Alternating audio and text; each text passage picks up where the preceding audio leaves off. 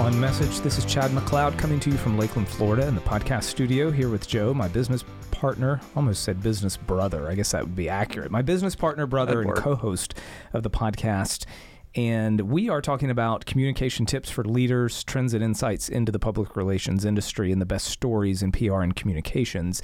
The last time we did a podcast, we took last week off. The week before that, we talked about the our fascination with the back and forth between Elon Musk and the Twitter board. And we'll fast forward to what may seem like two years worth of events. It's only been two weeks. Elon Musk has purchased Twitter. They reached a deal, $44 billion. There is an, uh, I thought it was a funny story in today's Wall Street Journal that said, Where were you when you heard the news that Elon Musk was buying Twitter? Probably on Twitter. And so it, it really points out how a lot of people took to Twitter to announce that they are leaving Twitter. And hashtag leaving Twitter was trending. Yeah. And so that was it, it, this whole deal of you know people threatening to quit, and then there's another camp that is saying, well, I bet that these people who are saying they're leaving Twitter actually won't do it. I thought it was funny. There's a line in the story that says, "Still others are making fun of those exiting the website." Known as part public square, part digital hellscape.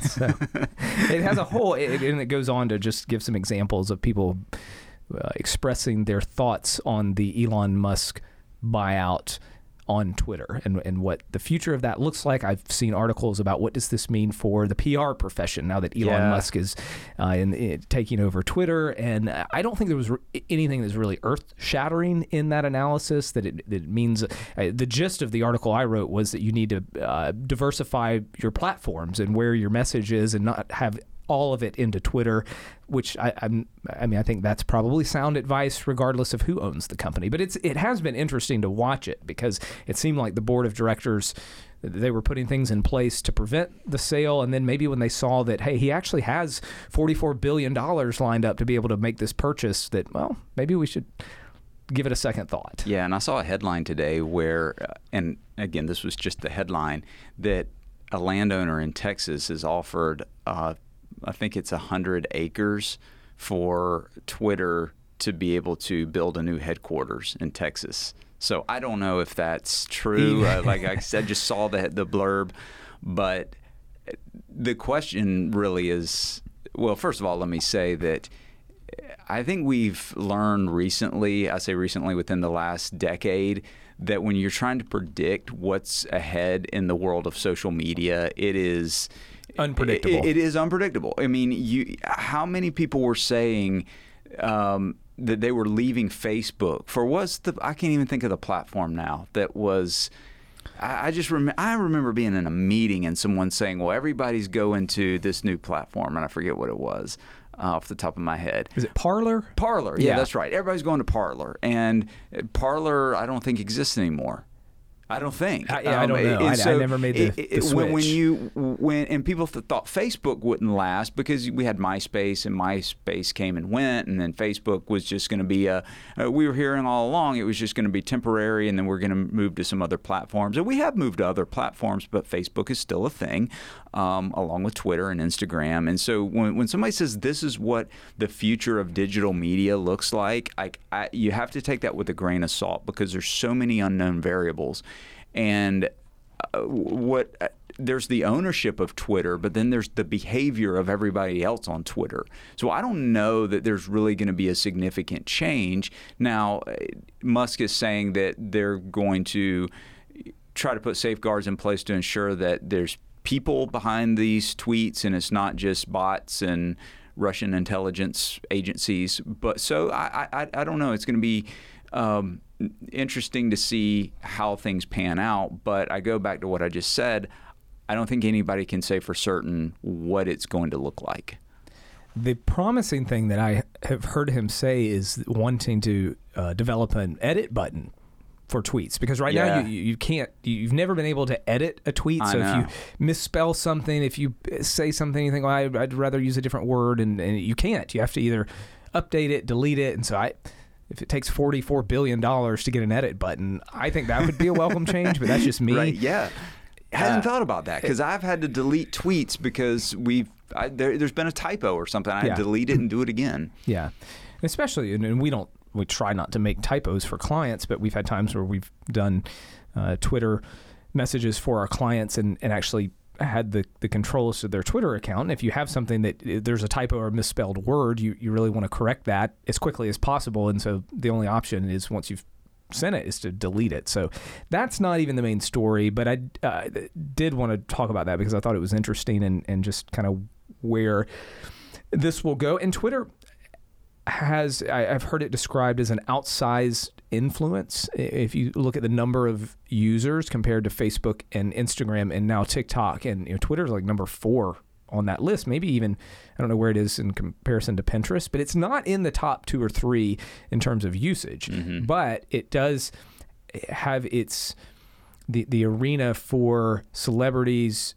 Journalists, media types, politicians are very active there. So I think it, the the public debate and all that that looks like, you know, on social media is a lot of it happens in the Twitter sphere.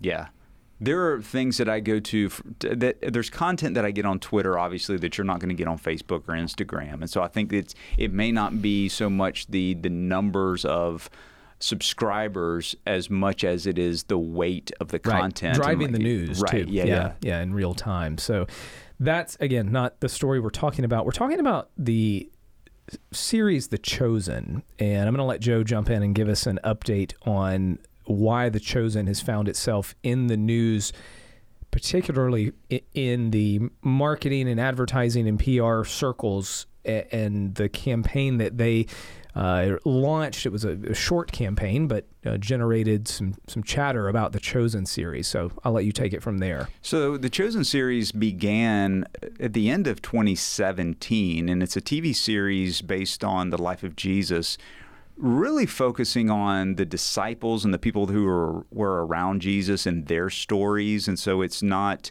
a is not designed to be like a documentary of the life of Jesus. It's a narrative, it's a story, and there are two seasons out now. The I'm on the the, the middle of the second season, and it is a crowd-funded series. So all of the they do a fundraising campaign, and when they have enough money for the season, they run the season. So it's, um, in fact, I believe, because uh, I'm on the IMBD website, that The Chosen is the largest crowdfunding project in media, and so it's it's all viewer supported.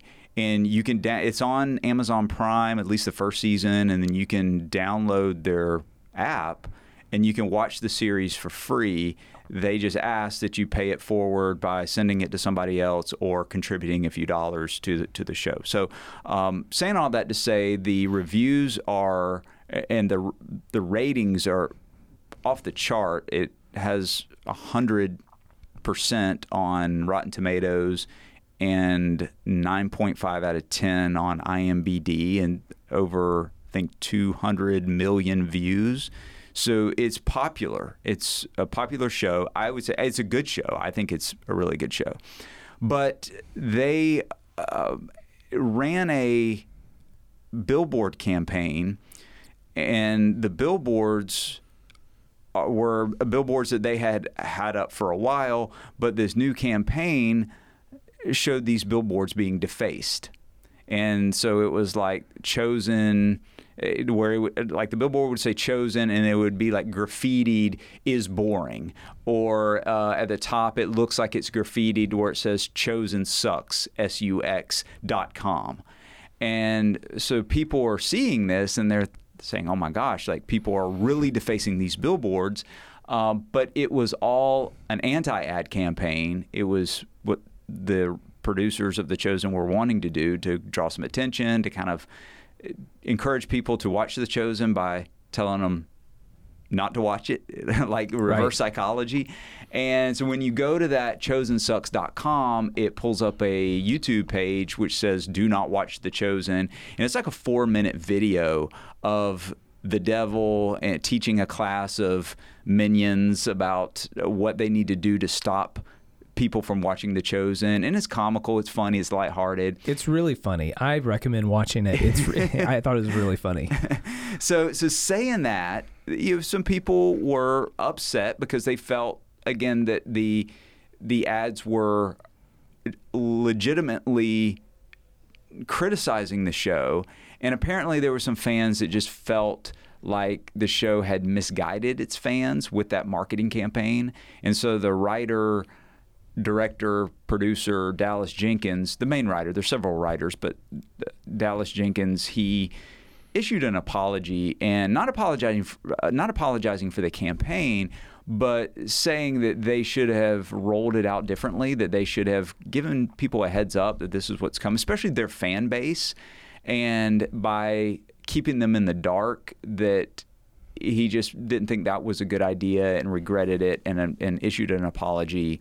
Uh, and that generated some just some attention to the the show, um, to the brand, and to the, the decision that was made by these producers. So that's what I wanted wanted us to talk about today.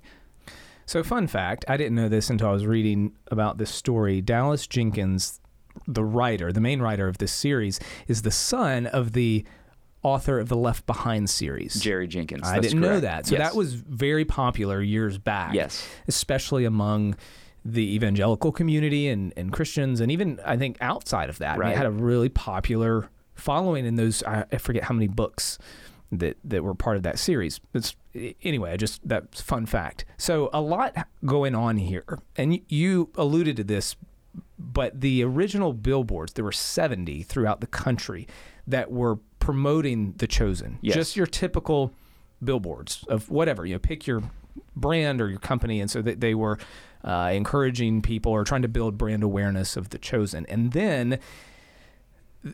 Not all of the 70, but there were a, a 48, I 48 that were switched, that were uh, changed to look like they had been defaced, that they had been somebody was attacking the brand.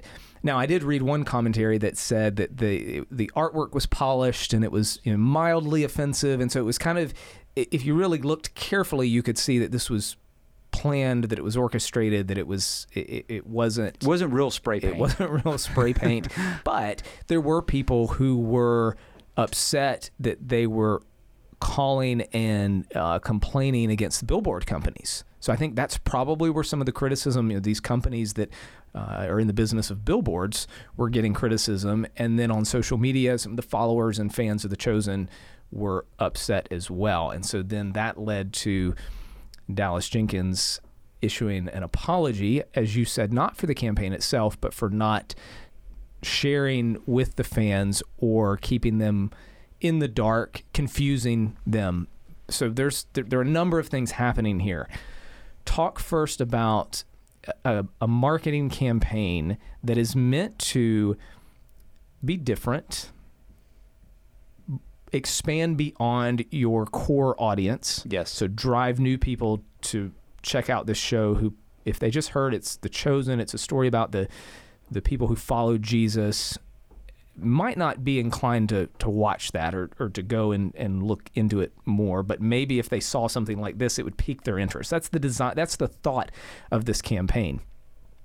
However, what about is it okay to have a campaign where it there's uncertainty or it's not clear who's behind it? Now we see this all the time. I'm not saying Yeah. that this is uh, something out of left field, Right. But in public relations and marketing curriculum, the textbook, what is taught is that there should never be any confusion where the message is coming from, who's behind it, the sender of that message, that that starts to get into unethical communications strategies. Now, again, we see this all the time, so I'm not saying it's, it's something that no one does, but is that is it okay it, it, to it, looking at the context of this campaign? And Start that- there, and then eh, we'll go through some of the other questions I have. Well, I think that's the rub. It's the it because there was eh, there there's the creative side to it, Yeah. which you could argue it is creative Yeah. and it is engaging and it does make people look and say what you know, which is what they designed to do to, Yeah. to get eyeballs. and people are talking about it. People are talking and about from as we get from the marketing campaign into the the world and the function of PR. A lot of times you, you hear people say, "We want to get everyone talking about our brand." Now that's rarely stated as a goal. No one writes that down. Let's get everyone talking. But that's Yeah. kind of the, as we raise awareness, we, Yes. we want our story, we want our brand to be covered by the news media. We want it to be in conversations on social media in a positive light. And so that's what we're doing right now and we're seeing that that has happened. It's been covered just the campaign itself. And originally it's like hey what's we're seeing some billboards people were asking who who's behind this. You saw stories about that. And then when it was revealed that it's it's actually the creators of the chosen it's the same team they're behind it then that's covered. And now the aftermath of it is being covered. So yeah.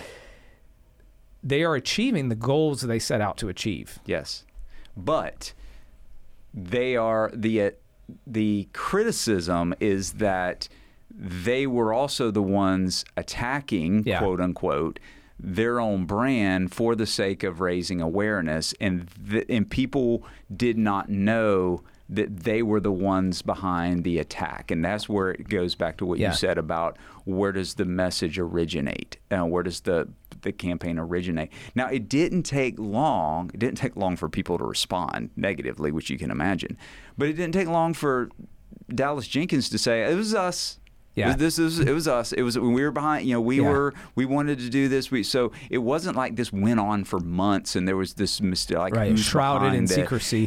But Did, the- was it clear at the end of the video that they were behind it, or is it still? You you could sense from the video that it is. There is a, a theme of the show is quality, and it's drawing viewers, and it brings out why that is in Mm-hmm. the way that it's done. So I feel like if you really kind of tune into it, you can sense that it's not meant as an attack Right. on the show. Well, and when you watch the video, that's evident. Yeah. Because the video, it's satire and it's Yeah. It's promoting it because it's talking about you know how Yeah. bad it is, but in a funny way. So, it, it, like when you watch the video and the, the comments, and I, I and at the last time I viewed it, there were around 600 comments. Uh, I, I just was scrolling through, and I would say uh, about 10 comments would be positive for one negative. And if people thought it was clever, it was Yeah. funny, it was satire. A number of comments refer to the generational appeal. Like they were saying, this is Gen Z humor through and through. Like it, you're trying to, it's satire. It's kind of uh, like dry humor, and and so it, there seemed to be uh, an attempt to to connect with a younger generation, the Gen Z millennial, um, younger millennial group, and I believe that was achieved. But there. Um, so going back to your question about the video, you watch the video and you're like, oh, okay. Well, whoever's behind it is obviously a Right. fan. It's Right. not. Uh, it's not genuinely attacking. But not everyone show. who sees the billboard is going to go and go to the website Right. and watch the video. So Yeah. eh, that would be my if I had been at the planning table. Now I don't have all the information, so maybe my perspective would be different once I knew everything. But I think that would be my concern is the if we're doing this billboard campaign and it's it, it will look as if we're critical, we're attacking the show, but it's really us, and it's unclear that we're the ones doing it. And if we're going to step out several days later and say, "Oh, it, but it was us," yes, it's it's a creative way to get people's attention. I think you could still do the video, but the billboard piece to me was I can see why people were confused Yeah. by it and Yes. just the the strategy. I, I would say that's one that I, I would have said, can we find a different way? I like the video and I like the creative concept of trying to expand the audience and and there's a part in the video where it, it says, you know, how can we get people not to watch The Chosen? And and then there's a line about have their mom recommend it and a, a mom walks in with a DVD of The Chosen and there's a you know disengaged teenage girl who's like yeah whatever I'm not watching this. And so um, I think all of the the creativity that's behind it is was was well done but that piece of the confusion, the billboard, the defacing, and we're going to make it look like something else is happening. I, I, that's where I would what I would take issue with. This was part of the apology. I didn't. It was actually a lengthy apology that Dallas, Dallas Jenkins gave, but uh, part of it said, we should have talking about the audience. We should have brought you in on the campaign. We failed to include you, our most important partner. I screwed up. I'm sorry. So let's talk about that. Now we have the apology, and the apology is pretty strong. He says he screwed up, and I don't know that it, needed to be quite that strong. I mean, I, I think that it. You think I it was like- an over apology? Th- maybe. I like what he said about we should have included you, our you know, our core fans and audience, and the people who've made this possible. And looking back, that wasn't maybe it wasn't the best move, but I don't know that it was a rises to the level of I screwed up. okay, yeah. if I'm writing the statement, I Yeah. might just say, let's. Uh, I think what you were trying to do, and and it makes sense. Mm-hmm. The the approach maybe went a little too far um, in keeping people in the dark, or you you've got followers, devoted fans who were upset by this, and you've acknowledged that, but you st- it seems that you stand behind the creativity and the, the, the pieces of the, the marketing campaign. Yeah. Yeah, and uh, you and I were talking earlier like what was the the level of blowback from the fan base? You know, Yeah. was it significant? Were were there because from the beginning there are people who were critical of it uh, just because, you know, anytime you get into a religious sus- uh, subject Anytime you try to tell a story of the life of Jesus, you're going to subject yourself to criticism. And a plus for, for Jenkins is that throughout this whole project, from the beginning until now, he has this very open dialogue with the supporters and listeners. He regularly posts on YouTube and on social, other social channels, eh, just updates on the show, where they are in filming. He, he talks about their fundraising goals. He talks about their, he, he, he- he's tried to pull the curtain back to just all of it the finances, the production, the writing, the vetting, how he takes, they take the scripts Yeah. and they have it vetted by different historians and theologians to make sure that it looks like this probably could have happened. And, and, and so all of it's an open book. And I think that's another, that may be the main reason why this campaign rubbed people the wrong way is because everything has been so open about Yeah. this series except this. Right. And it's like, wait a minute, like we're in the dark here, Yeah. and you, but, but because Jenkins has had that dialogue with fans, he was able to just to, to go to his channels Yeah. and in his regular update say, look, I, I messed up. I'm sorry. Here's what we were doing. I support what we're trying to do. Our goal is to get a billion Yeah. v- views, but we shouldn't have kept you in the dark, but we should have brought you in on it. We, we should have rolled this out a little differently, and for that, I'm sorry. He does say in one of the stories I read that this has been effective, that they've hmm. had a significant increase in, I don't know if it's new downloads or what their measurement is, but that they have seen success from this. And so the the strategy worked. Yes. I do, you know, I, talking about the, the textbook PR and marketing advice on don't muddy the waters of who's sending the message. And I, I do believe that's sound advice. I think if you're Mm-hmm. going to go against that, you, you better have strong reasons and know what the fallout might be from that, that there's always risk. So, uh, you know, whether or not they had that conversation before they rolled out the campaign, we don't know. But uh, it, it was one that Joe actually wrote a, a piece on this. We're waiting to see if somebody picks it up and if they don't we'll just post it on our website Yeah. but i think you titled it marketing needs pr which i love that because we've debated the, the differences between pr and marketing and we're a little biased around here and, and we think that you know marketing would just be a hot mess without pr and i'm sure the marketing folks in, in the world uh, have their opinions about public relations but Yeah. Well, and I use this example. It's like uh, if marketing is flying the plane, PR is air traffic control, ensuring all is clear for takeoff. Mm. right. You you need both. Yeah, You know, and if sure, you you yeah. can have you can have this amazing marketing campaign, but if you're not keyed in on the attitudes and opinions of the audience, if you don't have that PR element there, the marketing campaign with all its Yeah. creativity and good intentions can fall flat. Yeah, yeah, that's great. I, I think the question of in your in the planning phases of of a campaign like this is where could this upset people? Where could this Yeah. go wrong? Let's fast forward and say we roll it out. If there's going to be criticism, what does that look like? Sure. And we've really thought that through, and because I think if you have, you're not coming back to issue an apology like that. Like it sounds like, oh, we didn't anticipate that, or we, I, I don't know, just yeah, they should have brought us in before rolling this out. right, we're here, Dallas Jenkins. We're fans of the show. Yeah, yeah, we're- absolutely. It, it Yeah. is- and I do, I do recommend it. It's, it's the quality's great. It's, it's well done. Uh, it's a great show to, to binge watch, and that's one of their little themes is you know binge Jesus. Uh, it, it- it's a great. and sh- one of the billboards has scratched out Jesus and put kale, and then it said ooh next to it, like binge kale. So they just, you know, somebody in the creative department was really uh, having a good time when they were drawing this up and just Absolutely. yeah, Yeah. put it. But, but yes, you're right. We are fans of it, and um, good discussion. I thought it was a good, good case uh, to to bring into the podcast. So. Uh, Dallas Jenkins or anybody else, you can find us at McLeodCommunications.com, and that tells all about our firm and the PR services that we offer. Anything else, Joe, for this episode? I think that's it. As always, we appreciate you listening to On Message. You can find us wherever you find your podcast. Have a great weekend. Week ahead, everyone. We'll see you back again soon.